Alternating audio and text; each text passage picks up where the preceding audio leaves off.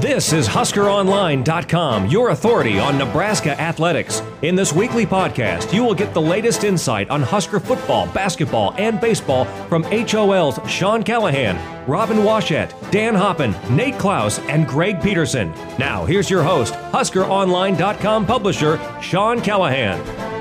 And welcome to a late July edition of the Husker Online dot com podcast. Sean Callahan with Robin Washut and Dan Hoppen. Nate Klaus will not be with us this week. He is somewhere in the middle of the Black Hills uh, at a wedding, so Nate will have the week off here on the podcast. But, um, you know, here we are. We're getting closer and closer to the start of football season. We've had S E C media days already, Big twelve media days, A C C media days. Well, the Big ten media days will take place here next week. So we thought in this edition of the H O L podcast, we'll preview uh, what's to come in Chicago. And it's going to be a new format, guys. Um, you know, one of the things I used to kind of like about the Big ten media days was how efficient it was. They would just kind of get a lot done that first day where all the teams would um, do kind of the upfront portion. And it was just like an assembly line. And then the second morning, Um, you know, you're out of there by ten a.m. if you wanted to be. Uh, well, when the conference expanded to fourteen teams, I think they determined that it was just too many teams to do in one day. Um, and, you know, guys like Tevin Coleman last year, for example, mm. um, or a David Cobb at Minnesota, they weren't getting much exposure because when you only have one day, you know, Melvin Gordon and Ameer Abdullah and those guys got all the attention. So they wanted to kind of refocus or reformat it a little bit. So um, they will break this up. Um, and it will run over two full days instead of basically being like a twenty-four hour event. It's going to be uh, more like a closer to a forty-eight hour event. I think it's just going to make for a better overall product. I mean, obviously, from our standpoint, that uh, while the first that one day format was efficient, it was a grind a little bit. And I think by the end of it, uh, you know, the questions got a little uh, uh, less uh, enthused, and uh, you know, the the. players, you know, their responses probably weren't uh, as animated as they might be. So I think having a, an extra day there to break things up a little bit will uh, provide for some better content and uh, an overall better experience for everyone. Well, yeah, I think kind of like Robin mentioned too, now, at least to my understanding, you know, these players are really only, players and coaches are really only required to speak to the media one day as opposed to two. So I do think they might have, you know, maybe a little more energy, a little more enthusiasm, not quite as many just canned Uh, you know, bland answers. And, you know, that's just good for everyone all around. They're going to have, so Thursday, July thirtieth, it will kick off um, at about noon and end at five fifteen. And the seven teams that will go Thursday, Michigan State, Illinois, Wisconsin, Maryland, Indiana, Ohio State, and Iowa. I mean, as you can see, some pretty good balance. And I think one of the things, I know Keith Mann, the media relations director for Nebraska, his he told me his advice to the Big Ten was do what the Big twelve used to do. Do not have Oklahoma and Texas on the same day. Do not have Ohio State and Michigan on the same day. And uh, obviously that makes a ton of sense if you want to keep guys in town for both days. Uh, so Ohio State will anchor day one, but you also have Michigan State and Wisconsin in there. Um, so there'll be a lot to to go through on that first day uh, with the national champions in Ohio State. Uh, but then day two is Nebraska, Minnesota, Michigan, Northwestern, Penn State, Purdue, Rutgers. So you've basically got three of the big brands on each day, uh, Nebraska, Michigan, and Penn State on day two, Michigan State, Wisconsin, and Ohio State on day one. Um, but they're going to break up day two, guys. So eight a.m. it will kick off early. Uh, but there will be a break from eleven thirty to two uh, for that lunch. And let me tell you, that lunch does go to about two. It's uh, the Big Ten luncheon at this uh, Media Days event. It's kind of the centerpiece of what they do down there. Last year, Ameer Abdullah uh, gave the big speech. Every single coach and person talks. I mean, it is a two-hour-plus event. Um, and then after that, um, they'll do um, Nebraska and the other teams will have the second part of their day, and that will go to about five forty-five. Do we know who the speaker is for that uh, luncheon? You know, I think they, since it wasn't somebody from Nebraska, yeah, nobody cared. I didn't, yeah. well, Understandable. I, I didn't really uh, look, but I think they have already announced that. I, I'd assume they have at this point. I know last year, Ameer Abdullah, he was able to do it as the first Nebraska player, and mm-hmm. usually it's it's something they try to probably pass it around, I would think, where you mm-hmm. don't want to have, you know, an Ohio State guy speak three right. years in a row. Well, going back to your point about uh, breaking uh, things up the way they did, I think that they did a good job adhering to Keith Mann's advice by uh, doing a good mix of, like you said, balancing it out with the kind of the big marketable teams uh, on each day. Because uh, you could easily do by division. If they did by division, that would be I'd almost be kind of embarrassed to see what the turnout would be for the Big Ten West. Yeah. I mean, after Nebraska would go, uh, you've arguably kind of, got the three most interesting teams slash coaches in the conference are right. all in the East. And, so and a just, lot of people yeah. might leave. Well, James Franklin well, too. That I was including him. Oh, Mark D'Antonio. Yeah, well, yeah. Michigan. Jim Harbaugh, enter, I'd say four. Yeah. Yeah. But then, like, how how many people would stick yeah, around right. for Paul Chryst and Illinois, Purdue? It would uh, pr- well, and, it'd be and, awkward. Yeah, you look at the West, it is kind of the nice guy division. I mean, Paul Chryst is the ultimate kind of nice guy, Christian guy. Mike Riley is that way. Kirk, Jerry Kill. Jerry Kill. You know, Kirk, Kirk Ferentz, um, you know, he's he's pretty dry. Very. Uh, so I think when you look at Daryl Hazel, I mean, if he walked into Starbucks, I don't think anyone would know. So I think if you mix it up that way, you at least obviously do a pretty good job of, um, you know, breaking it apart. But what's interesting, guys, is I kind of like this, but I understand why they got rid of it, was that second day. They had those round tables, mm-hmm. and you would have was it ni- it was ninety minutes. Yeah, that was awesome. Um, and you would just, I mean, it, it went on forever. It did. And, and Bo Pelini hated it. he was he was a fish out of water, and I remember the the conversation would just like devolve into like where he gets his steaks in Lincoln, and, you know, questions like that. So uh, while you were able to get some real candid uh, interviews by about you know an hour in, it was uh, kind of uh, one of those deals where you're trying to figure out what to talk about next. The thing that I loved about it personally is it kind of gives you a chance to go around and talk to guys from different schools. I know the last mm-hmm. couple of years, like yeah. last year, I went around and asked other quarterbacks and offensive linemen about Randy Gregory and got some really good quotes. And two years ago, I went and asked defensive backs and linebackers about Taylor Martinez and and what you know they thought of him and what he brought to the table. So that kind of allowed you to get some outside opinions, some new voices that uh, you know our readers aren't always used to hearing. And you'll still get that. What they've done, though, I think, is tried to accommodate the T V guys. So mm-hmm. there's going to be thirty minutes of podium where every player and coach will be on a podium for a certain amount of time, and then they'll move over to round tables for an hour. Um, because I, I do think the T V guys kind of used to get the shaft at this format yeah. before when they did the ninety-minute thing at the roundtables. It really wasn't set up for a T V camera. You could, I mean, Nebraska media did bring it in there, uh, but it was just kind of awkward to try to shove a T V camera around a banquet table, um, where now I think it's set up more conducively for the T V guys Uh, to get more out of those kind of private sessions. No doubt. And a lot of times in those round table settings, you know, it's, it's really hard to get a question in sometimes, especially early on, uh, you know, because a lot of the print guys, national guys will dominate the conversation a little bit. And so for T V guys that, you know, want to get that one-on-one interview, uh, you know, it'll give them a little bit better chance because they'll be able to get their upfront podium portion and then get to focus on what they missed out on uh, in the later part. All right. We've totally gone inside baseball on yes. Big Ten Media Days. And we've examined every portion. If you're still listening to the Husker Online podcast, we have a full show. We're going to preview Chicago. Uh, we're going to talk Nebraska storylines. We're going to talk uh, on offense and defense. We're going to give our takes on the Big Ten West and the Big Ten East. Um, so this will be a full preview of what's to come. We'll have full coverage, obviously, next week in Chicago. Uh, Robin and Dan and our um, great video producer, Greg Peterson, the four of us, uh, will be on a pizza barbecue tour, and we'll also yes. cover Big Ten Media Days. And by Dan, you need to start figuring out um, the barbecue food places. Uh, don't worry. I'm actually going up to Chicago this weekend with my dad for some Cubs games, so I've already got a couple places a scouted trip. out that I think, you know, we're going to try some new things this weekend and then weigh that against some of the things that we've done in Chicago previously. We're back at the McCormick Place, though, so we are off the path. We're no longer at the downtown Hilton. Uh, they've moved it back out to the huge convention center hotel, which is a good distance, fifteen minutes away yeah. from kind of the action. So I'm, I'm a little bummed about that, but hey, we'll figure it out. Nothing a cab ride can't solve. No longer at the the hotel where The Fugitive was filmed. Yeah. I didn't kill my wife.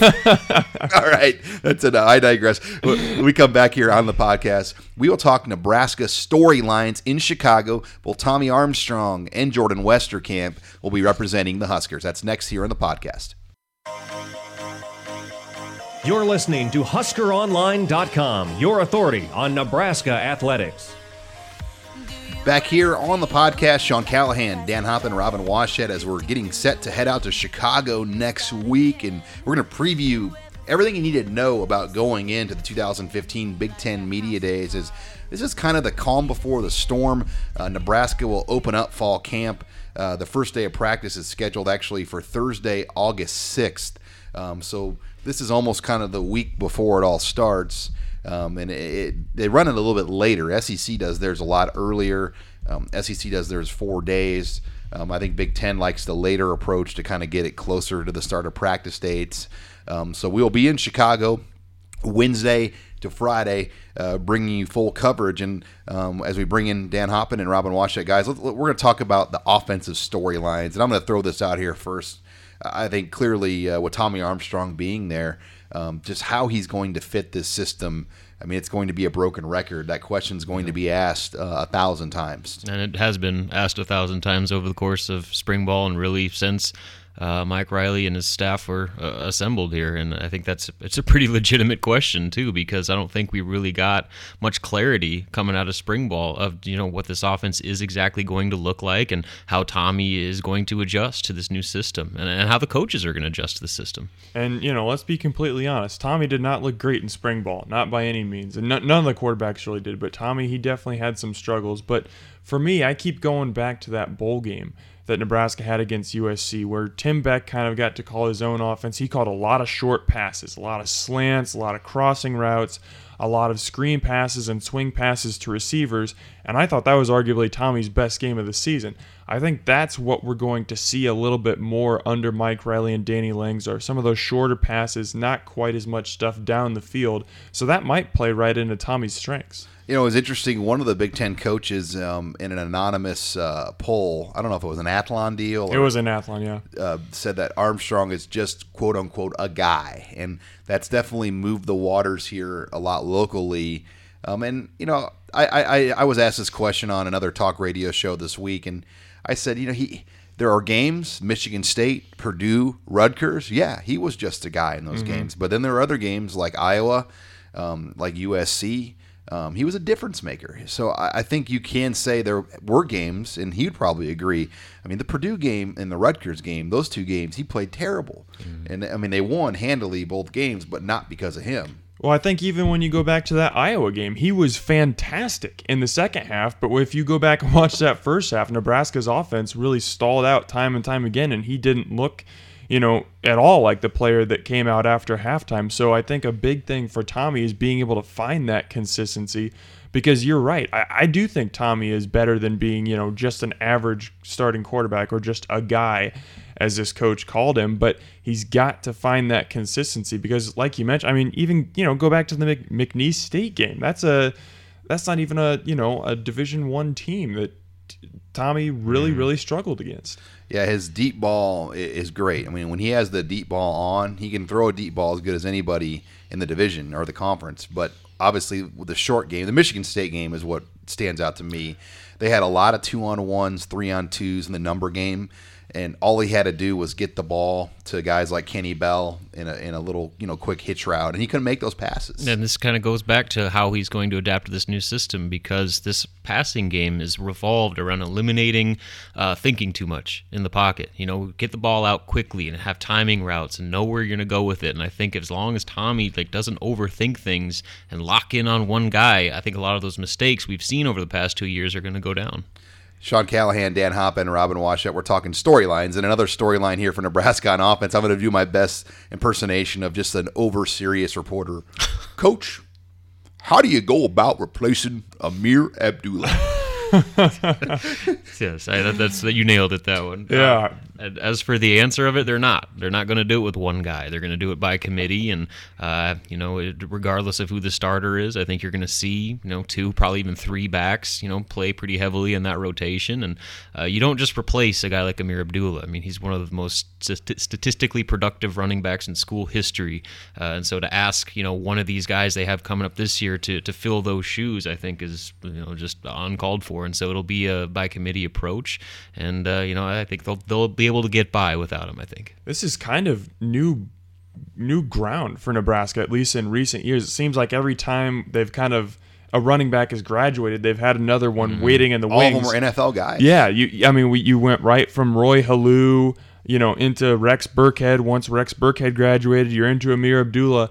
But now you don't have that set guy there. It looks like, at least at the end of spring ball, Terrell Newby was the guy who'd started to create a little bit of separation. He got, um, you know, most of the first team reps early on in the spring game before he had a minor injury. So it looks like he might get the first crack at it. But like Robin said, there's probably three or four guys who are probably going to get some pretty heavy carries here. You'd have to go back to probably oh two, oh three Um, when Crouch left, and then Darren Dedrick struggled without Crouch, and then the next year Josh Davis was the starter yeah. at that point, and then Corey Ross took the job from him late in the year. I mean, there hasn't been kind of this kind of uncertainty at running back since probably that oh two, oh three type run. Um, then Corey Ross came in, then Brandon Jackson, then it's kind of been an N F L. Marlon Lucky. Marlon Lucky. Yeah. Kenny Wilson was a talented back. Even um, Cody Glenn, you know, he yeah. was a great runner. Quinn Castile was, as a kind of a compliment to Roy Halou, was good. They've always had yeah guys that you could count on, at least one. So this will be interesting. And offensive line's another thing unsettled. They have numbers, right. uh, but the injuries just um, have left so many questions. Um, and then the way they divided up teams in the spring with the red and the white, it was hard to kind of know who your number ones and number twos were, because there were some number ones on the white and there were some number ones on the reds. Yeah, and I think they, that was a good thing that they did that too, because with that uncertainty, you want to get as many looks at guys as possible. And I think, you know, with that format, uh, they were able to give some guys some reps that might not necessarily have been able to, to show what they can do uh, in the, the previous format. So I think that uh, while there's, you know, nothing really said outside of Alex Lewis on that starting front, the coaching staff was able to get a pretty good idea of what they have to work with. And I think that they're going to have a much better grasp of what that line is going to look like going into fall camp. Yeah, it's just interesting. There are so many different directions that Nebraska can go here. I mean, you can kind of go with the veteran guys who have never really been starters before, like, you know, Givens Price and Chongo Condolo and, and Dylan Utter and guys like that. Or maybe, you know, maybe some of these redshirt freshmen that we've heard so much about, the Gerald Fosters, the Nick Gates, the Tanner Farmers, maybe they come out, have some strong early season performances, and they kind of steal some of the playing time. So I think this coaching staff has a number of ways it can go. But like you said, Robin, Alex Lewis is really the only guy set in stone right I'd now. I'd say Chongo is pretty darn He's close. He's pretty close. And Stirrup at right tackle maybe too. Yeah, and then Givens is an experienced swing guy that can play tackle, guard. Uh, Ryan Reeves, to me, is still the, the X factor. I mean, they need him to be the starting center. If he's healthy, he's the starter. And yeah. I know they're counting on that. I mean, he should be the guy, and they need him to be the guy. Dylan Utter's another wild card at guard, um, but I just don't see Paul Thurston being the guy at center that could take them very far. Um, he's just not yet, at least. Not yet. Yeah, he's just not ready uh, for that deal. And the last thing here, guys, wide receiver. You know, Jordan Westerkamp, DeMornay Pierson-El. Westerkamp will be in Chicago, and I think the track record Mike Riley and Danny Langsdorf have with receivers and the numbers they've put up, these two guys, and even our Brandon Riley, I think they're they're poised for big years. Yeah, I'll let Dan talk more about DeMornay Pierson-El just because he's kind of examined what he could potentially be in this offense. But for Jordan, uh, what I've noticed just from my interactions with him at some of the camps uh, that they've had this summer is just his maturity level, and I think he's really embracing this leadership role. Uh, I think that he's going to be a great representative uh, for Nebraska. Especially with Kenny Bell gone. I mean, yeah. Bell, Bell mm-hmm. kind of dominated the locker room, and now, now he's gone, so you need some other guys to step yeah, up. Yeah, and so I think you know, Jordan is clearly the veteran uh, leader in that receiver group, and maybe even in the locker room in general. And uh, I think he, you know, DeMornay may get more of the hype, but uh, Jordan is certainly going to be in for a big year as well. Well, you know, and talking about DeMornay, it's kind of been said time and time again, but you have to look at that track record at Oregon State with kind of these smaller, quicker receivers that Mike Riley had. You can go back to James Rogers, then you go into Markus Wheaton, then you go to Brandin Cooks. These guys were all extremely productive players who not only caught passes, but they were used in the running game as well. I think DeMornay fits in great. And again, I hate to just keep going back to the bowl game, but you go back, you look at Nebraska's performance against U S C. Uh, DeMornay had season highs in both catches and yards that game. Lots of just quick hitting stuff, just getting the ball in his hands and letting him work with it. I think that he's going to be a little neutralized on special teams this year because yeah. teams are going to kick away from him, but he'll have just as big, if not bigger, of an impact overall because I think he's going to be used in a ton of ways offensively. Well, guys, we'll preview defensive storylines in Chicago next year in the podcast. This is Husker Online dot com, your authority on Nebraska athletics. Back here on the podcast, Sean Callahan, Dan Hoppen, Robin Washut, as we get ready to head out to Chicago next week for the Big Ten Conference Media Days. We've talked Husker storylines going into Chicago here in the last segment. Now we're going to shift over to defense. And, um, you know, this is interesting, too, because um, Bo Pelini was such a defensive-oriented coach. He recruited some talented players on defense, developed some good players uh, over his run at Nebraska.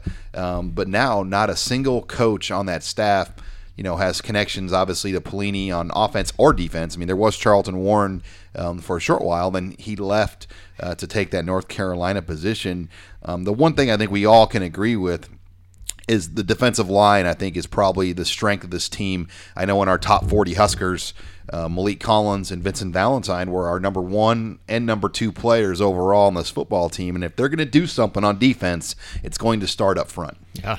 No doubt. I mean, obviously, Maliek Collins is, you know, not only one of the best defensive tackles uh, in the conference, but maybe even nationally as well. And I think the, the, how good he is almost overshadows how good Vincent Valentine has become, especially over the course of last season. And, you know, we talk about a defense that's really kind of adjusting to a new coaching staff. Having that type of foundation up front, right in the heart of your defense, will be invaluable for this team. And I'll keep saying it. I, if he could stay healthy, and it's a big if at this point, but Kevin Williams as that third defensive tackle, I think he would would start for a lot of teams in the Big Ten. He's really talented, you know, and then you, you go even behind those guys. Kevin Maurice. Kevin Maurice has been a productive guy when he's gotten his chances, which haven't come all that often. But and then you've got the Davis twins coming in as true freshmen. Who knows, you know, if they'll Mick get Stoltenberg. snaps. Mick, Mick Stoltenberg looked great in the spring. So up the middle, I think you're very strong. It's in those ends where there's a little bit of a question. Greg McMullen, very good player, not a great pass rusher. Uh, Jack Gangwish plays his heart out. I think he's going to have a good year, but he's still looking for his first full sack. And behind those two guys, I mean, you've just got question mark after question mark. So the depth at defensive end, I think, is one of the biggest concerns, not only just for the defense, but for the whole team. And I would, I wouldn't be surprised if this happened, but I could see at times this year Maliek Collins playing on the edge. Mm-hmm. I just think if you're trying to get your best guys on the field at once, and you want Kevin Williams to be on there at times, it makes sense to probably play Maliek on the edge and sub out one of those D Ns, uh, just because I don't see a Freedom Akamaladin uh, being ready to roll at, at one of those spots. Um, then, you know, Joe Keels and A J Natter, A J Natter, Cedric Kent, you know, those guys haven't shown us anything. Yeah, yet. They just don't have the edge guys to get to a quarterback. And I think if you if you're gonna sub somebody on, you want Kevin Williams in there, and if you're trying to keep Collins on the field, maybe it makes sense to use him on the edge at times. We'll see what they do this year. I, I, I don't think anything's off the table at this point. No, and I think he might be, you know, arguably one of their best pass rushers too. So uh, it certainly makes sense to get that guy, move him around to different spots, and put him in positions where uh, he can go be disruptive and make plays for you. Now, all the questions, guys, this year on defense, I think, will be around linebacker. Um, I mean, they just. Pelini just left the cupboard bare. I mean, they, they were left with nothing at those positions, uh, whether it goes back to recruiting misses, guys having off-campus issues, whatever. There's no linebackers. And, you know, just to try to get this group to where it needs to be has been a challenge. They're counting heavily on Josh Banderas, uh, but really he's only played one complete game where he's made a lot of plays, and that was the bowl game. Yeah, and I mean, the other guy that you're leaning really heavily on is Michael Rose-Ivy, who's a guy who's coming off uh, an A C L injury. He hasn't played in, you know, almost a year and a half now. So those, those are two guys that Nebraska needs to be that guy right away because, you know, all the other guys in there are going to be, you know, either true freshmen or guys who just have a you know, not a lot of playing experience. Losing David Santos, I mean, he had he had his warts. He was not a perfect player, but losing him um, earlier this summer, this is where that really hurts because he brings that experience and he gives you more depth. And he's made plays for a long time. There's no doubt. I mean, I go back to that Penn State game in two thousand twelve. I mean, mm-hmm. he, he forced that fumble, controversial fumble at the goal line that helped Nebraska win the game and win the division. So he had made a lot of plays, and no matter how you say, yeah, he's losing Santos is a loss. I, I think for me, guys, another thing I want to watch with his staff is how they adjust to a new league. Uh, I think coming from the Pac twelve and other leagues where these coaches have been from, Hank Hughes is the A A C. Um, obviously, I think it's key having uh, Brian Stewart. I mean, he, he had Big Ten experience at Maryland uh, the last couple of years, but how will they adjust to the different schemes and, and personnel groupings that maybe they're not as familiar with? Right, and we saw, you know, Bo Pelini and his staff take some time to adjust to that coming over from the Big twelve, too. So it is an adjustment because, you know, obviously the Pac twelve has some, you know, pretty potent, you know, spread-out offenses that, uh, you know, like to, you know, move pretty quickly, whereas the Big ten, you got your Minnesotas of the league that will just, you know, punch you in the mouth three downs and, you know, just gr- grind you grind you into the dirt. So uh, there's going to be an adjustment for them to kind of adapt. And, you know, what's interesting about the Big Ten is the variety of offenses you get. You know, well, you have your Minnesota, you also have, you know, an Northwestern. Ohio, yeah, Northwestern that'll, you know, do spread you out, you know, similar to what they saw in the Pac twelve. So that it's it's going to be interesting because you can't just say generalize these are what Big Ten offenses are, because you're going to see something different every single week. Tim Beck once told me something interesting. He goes, "You look at Ohio State and what they do." He goes, "They resemble a Big twelve offense. What they do on offense and the style they run, it was kind of like the heyday of the Big twelve offenses, but they have the elite personnel doing yeah. it, and that's what made them so successful, having all those skill players that are four- and five-star guys with a great scheme that we saw in the Big twelve for many, many years have success." And and that's what gave them success. But then you mentioned you've got to be prepared to play Minnesota, Wisconsin, Iowa, in Michigan State with how they play. Yeah, and Wisconsin too. I mean, you know, you can face teams that are just doing totally different things week to week. Rutgers is in that same boat. They were pretty physical as well with what they tried to do. Yeah, you've got to be able to adjust on the fly and, you know, be able to say, okay, we're going to be playing maybe a lot of nickel or dime this week, and, and next week we're going to be playing a lot of four three. We're going to be facing a really physical team. That, that's a difficult thing to do. So it'll, I think this is a bit more experienced staff than Nebraska's old staff was, so maybe they'll be able to make adjustments more quickly. But until they're actually in there, you know, facing the bullets, we don't totally know yet. And that's where I think Pelini's scheme, you know, if you were to can call some flaws on it. I think the fact that they were so married to matching personnel mm-hmm. it hurt them at times. Absolutely. because because the Bucks linebacker, the, some of the linebackers and other players just were not utilized in, in situations like you'd maybe want to see them used. Yeah, that stubbornness certainly got the best of them a few times, and uh, you can look at a couple of Wisconsin games to notice exactly that. And I think that's the one good thing that we've seen about the staff, both offensively and defensively, is their willingness to adapt to what they have and not just be so set in their ways and fit square pegs into round holes. That I think they'll be able to utilize the talent they have and uh, you know, not have so much pride that it's going to uh, interfere with their success in the field. You saw, I remember, I remember in the Big twelve, Bill Snyder tried to expose that before anybody did. And who was that running back, K-State? Was it Daniel Thomas? Yeah.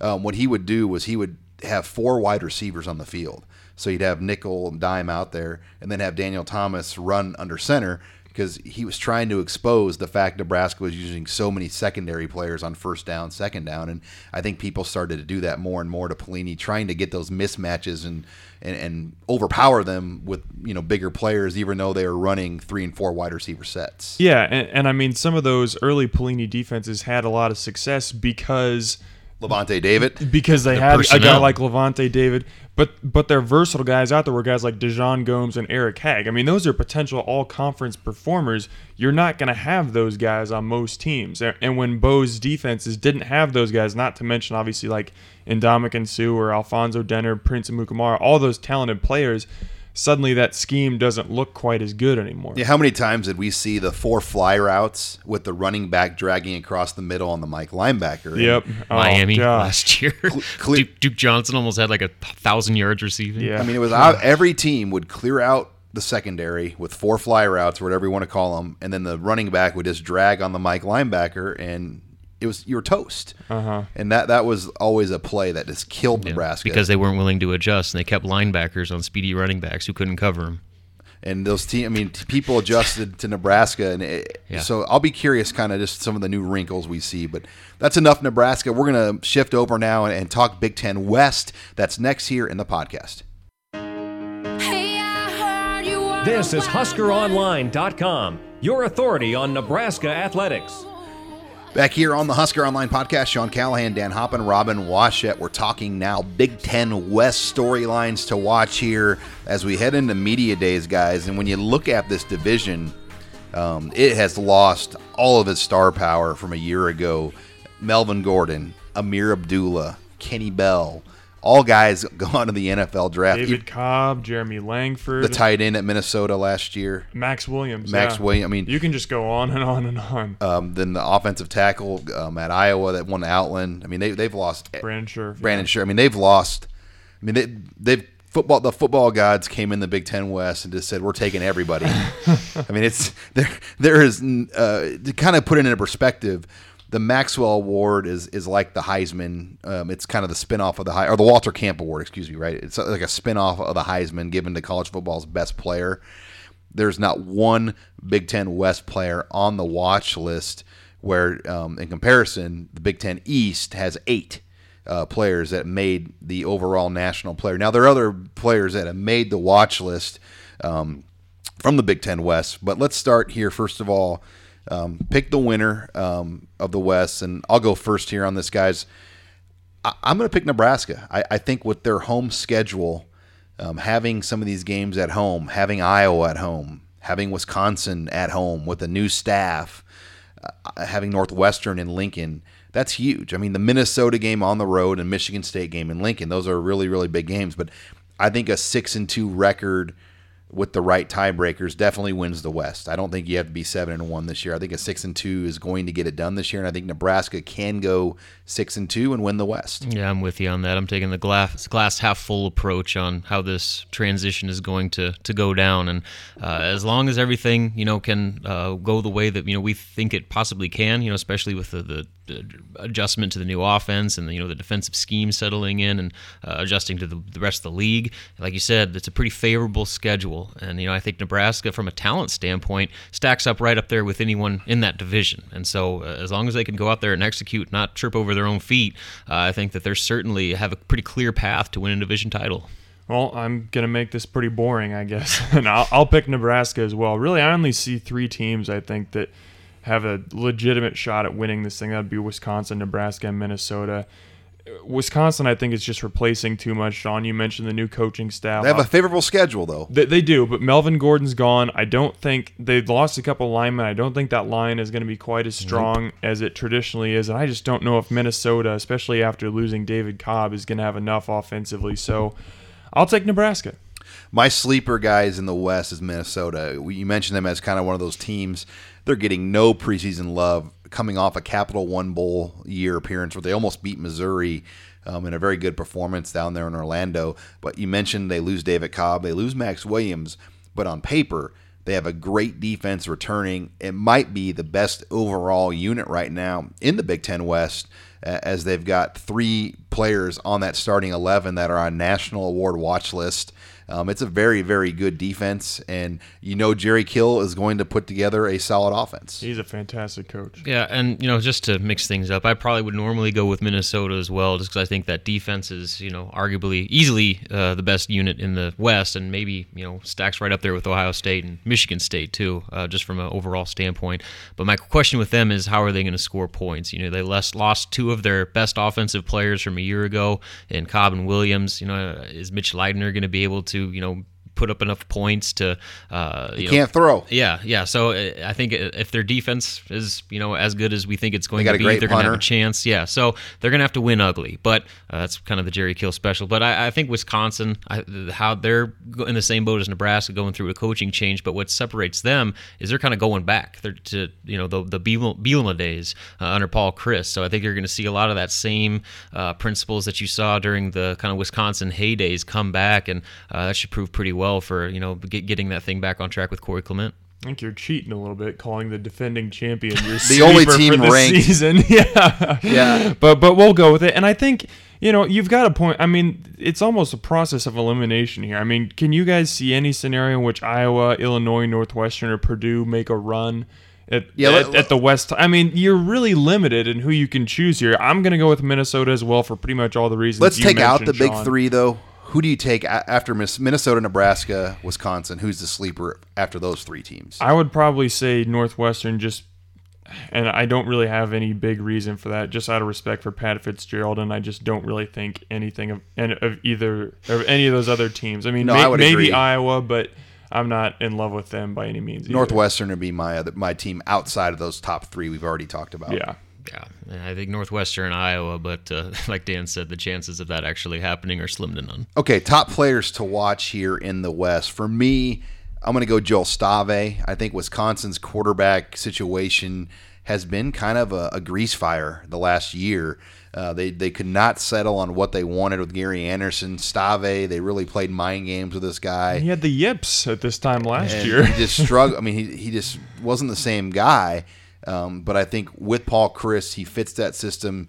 Um, he's a key guy in this West Division. If what's, I mean, if, if he's on, Wisconsin could be a pretty good team. I'll stick with Wisconsin, too, and go to Corey Clement. I mean, you talk about Nebraska's running backs filling big shoes with Ameer Abdullah. I mean, he's obviously filling some pretty big shoes in his own right with Melvin Gordon. And uh, the run of running backs that they've had over the years is uh, stacks right up there with any team in college football. And so the pressure is going to be on uh, Clement to really kind of, you know, pick up where Gordon left off. And uh, as Dan mentioned, mentioned earlier, it might not be as easy as uh, you know some people think with the offensive line turnover that they've had. They've missed on some recruiting cycles. You know, they've had guys leave the team, and so there's really a lot of inexperience up front of Wisconsin's offensive line, which is something they haven't had to deal with in a long, long time. I'm going to cheat a little bit here and highlight a position group as opposed to just one player, and that's that Minnesota secondary.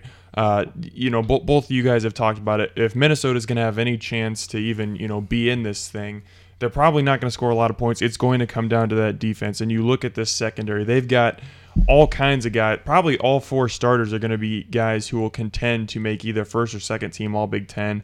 I think uh, Brian Body Calhoun, one of their cornerbacks, he could very well be first team all Big Ten. He's a heck of a player. They've also got Eric Murray, Demarius Travis. This has a chance to be a really good defense. And if Minnesota's going to have any shot, it's going to need to live up to this. This hype. Is the year for Minnesota. Oh, they're yeah. going to do it because this is the final year. The Big Ten will play eight conference games. After this year, they go to nine, and that's going to change the game. A lot of teams are going to get exposed in the nine-game conference schedule versus the eight-game. You can't pad an extra victory, and that's where the S E C, you know, they, they talk about playing eight versus nine, the top, the strength of their league. If the S E C went to nine, Um, it would change college football because a lot of those teams that are ten and two would be nine and three, mm-hmm. nine and three would be eight and four because you'd have twelve more or fourteen more losses on the schedule versus wins, and it would change everything. So I think this is the final year of the Big Ten being at eight conference games. When they go to nine, it's going to really change things, and I think the better teams are going to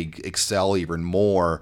Um, and the the teams that kind of get by with the six win, seven win year, they're going to have a hard time with this nine game schedule. Yeah, no doubt. I, I agree. And I, I think that uh, this, for Minnesota, this is kind of like their two thousand nine Nebraska year, you know, where their defense is so good, the question marks on offense. I think if as long as they can muster up enough points, they've got a real legitimate shot to win this thing just because of the questions Nebraska's facing. All right, guys, we'll close the show here next, and we will give our takes here on the loaded Big Ten East.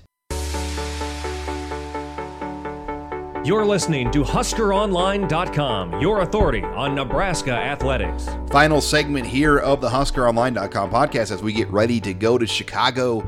Uh, we are previewing the Big Ten Media Days. We've talked Nebraska. We've talked Big Ten West.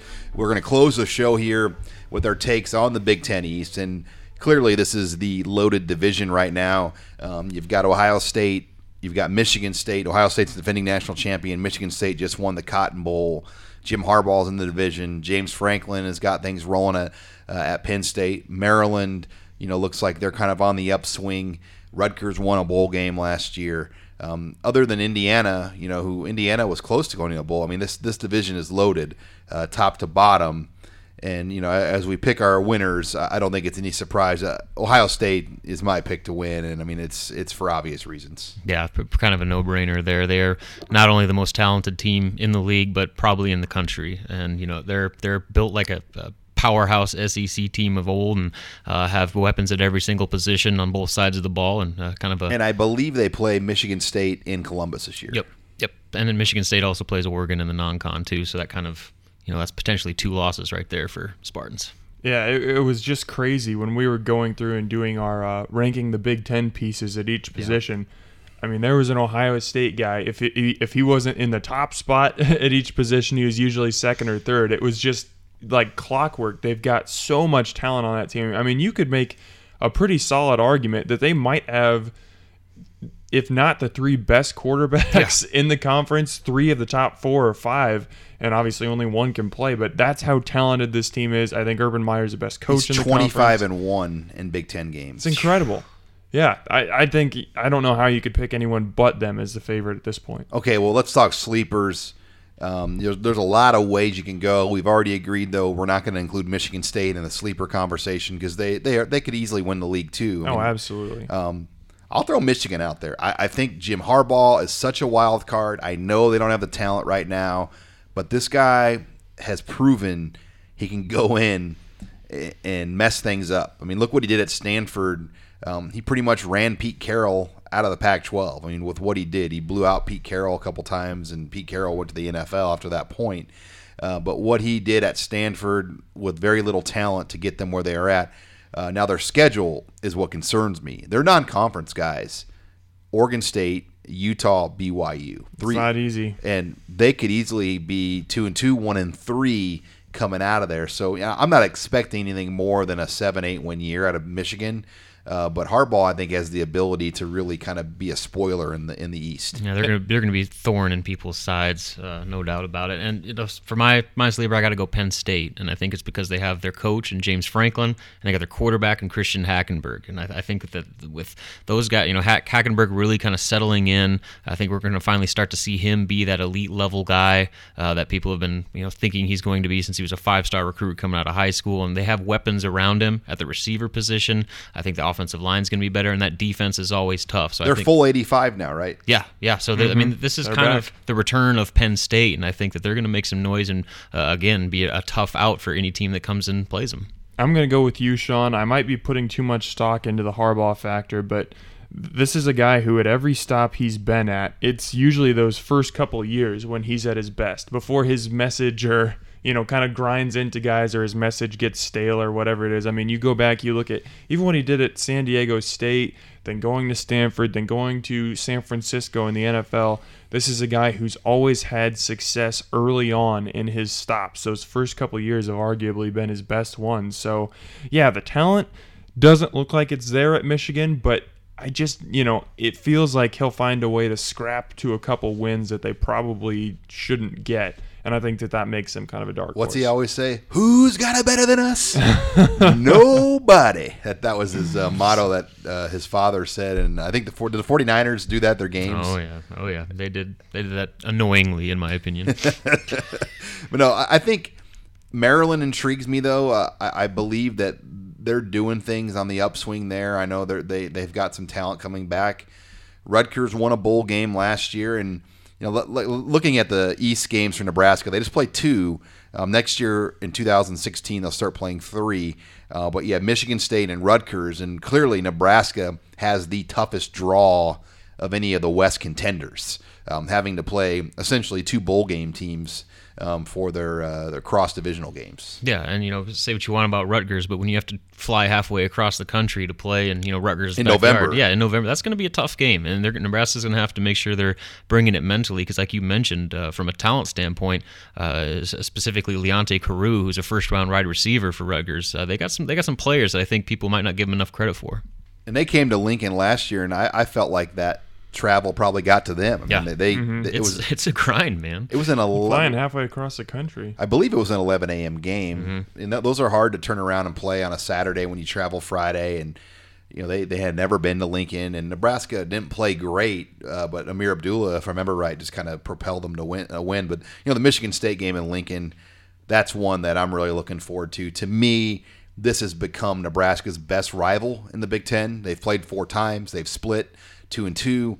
All four games have had, you know, some sort of fireworks and, and been fun to watch. And I'm I'm looking forward to round five. Yeah, everybody kind of talks about Wisconsin being or Nebraska's Iowa. big, you know, yeah, their biggest Big Ten rival. And, you know, th- those might make a little more sense because they're in the same division. But as far as, you know, what's produced the best game so far, it's been Michigan State. And those games have been a lot of fun. And uh, Nebraska's found a way to win a couple of the last ones. They had a chance to win it last year.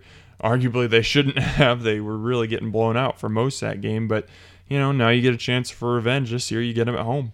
And to be a rivalry, I think you've got to have both sides win. Yeah, it can't be like Wisconsin where you're getting blown out by fifty points. Well, that's the only team Nebraska, I believe, has a losing record to in the Big Ten. They're one and three against Wisconsin, yep. I believe. Mm-hmm. Yep. Um, they're one and one against Ohio State. They're three and zero against Penn State. They're two and one against Michigan. Uh, two and two against Michigan State. Two and two against Minnesota. Three and one against Iowa. Um, so they've had success against every team in this league other than Wisconsin, but the Michigan State game, just with what they've done the last two years, winning a Rose Bowl, winning a Cotton Bowl, um, this this is a huge game in Lincoln, and to me it is the biggest game in Lincoln. It's bigger than the Wisconsin game to me just because that will be the best team Nebraska faces all season. Clearly. And, you know, looking at Michigan State, uh, if they're going to have a run this year, they're going to earn it, you know, because we mentioned their the second game of the year, they're play, they're hosting Oregon. And then, of course, they play at Ohio State, the second to last game of the year. They got to play in that uh, East Division.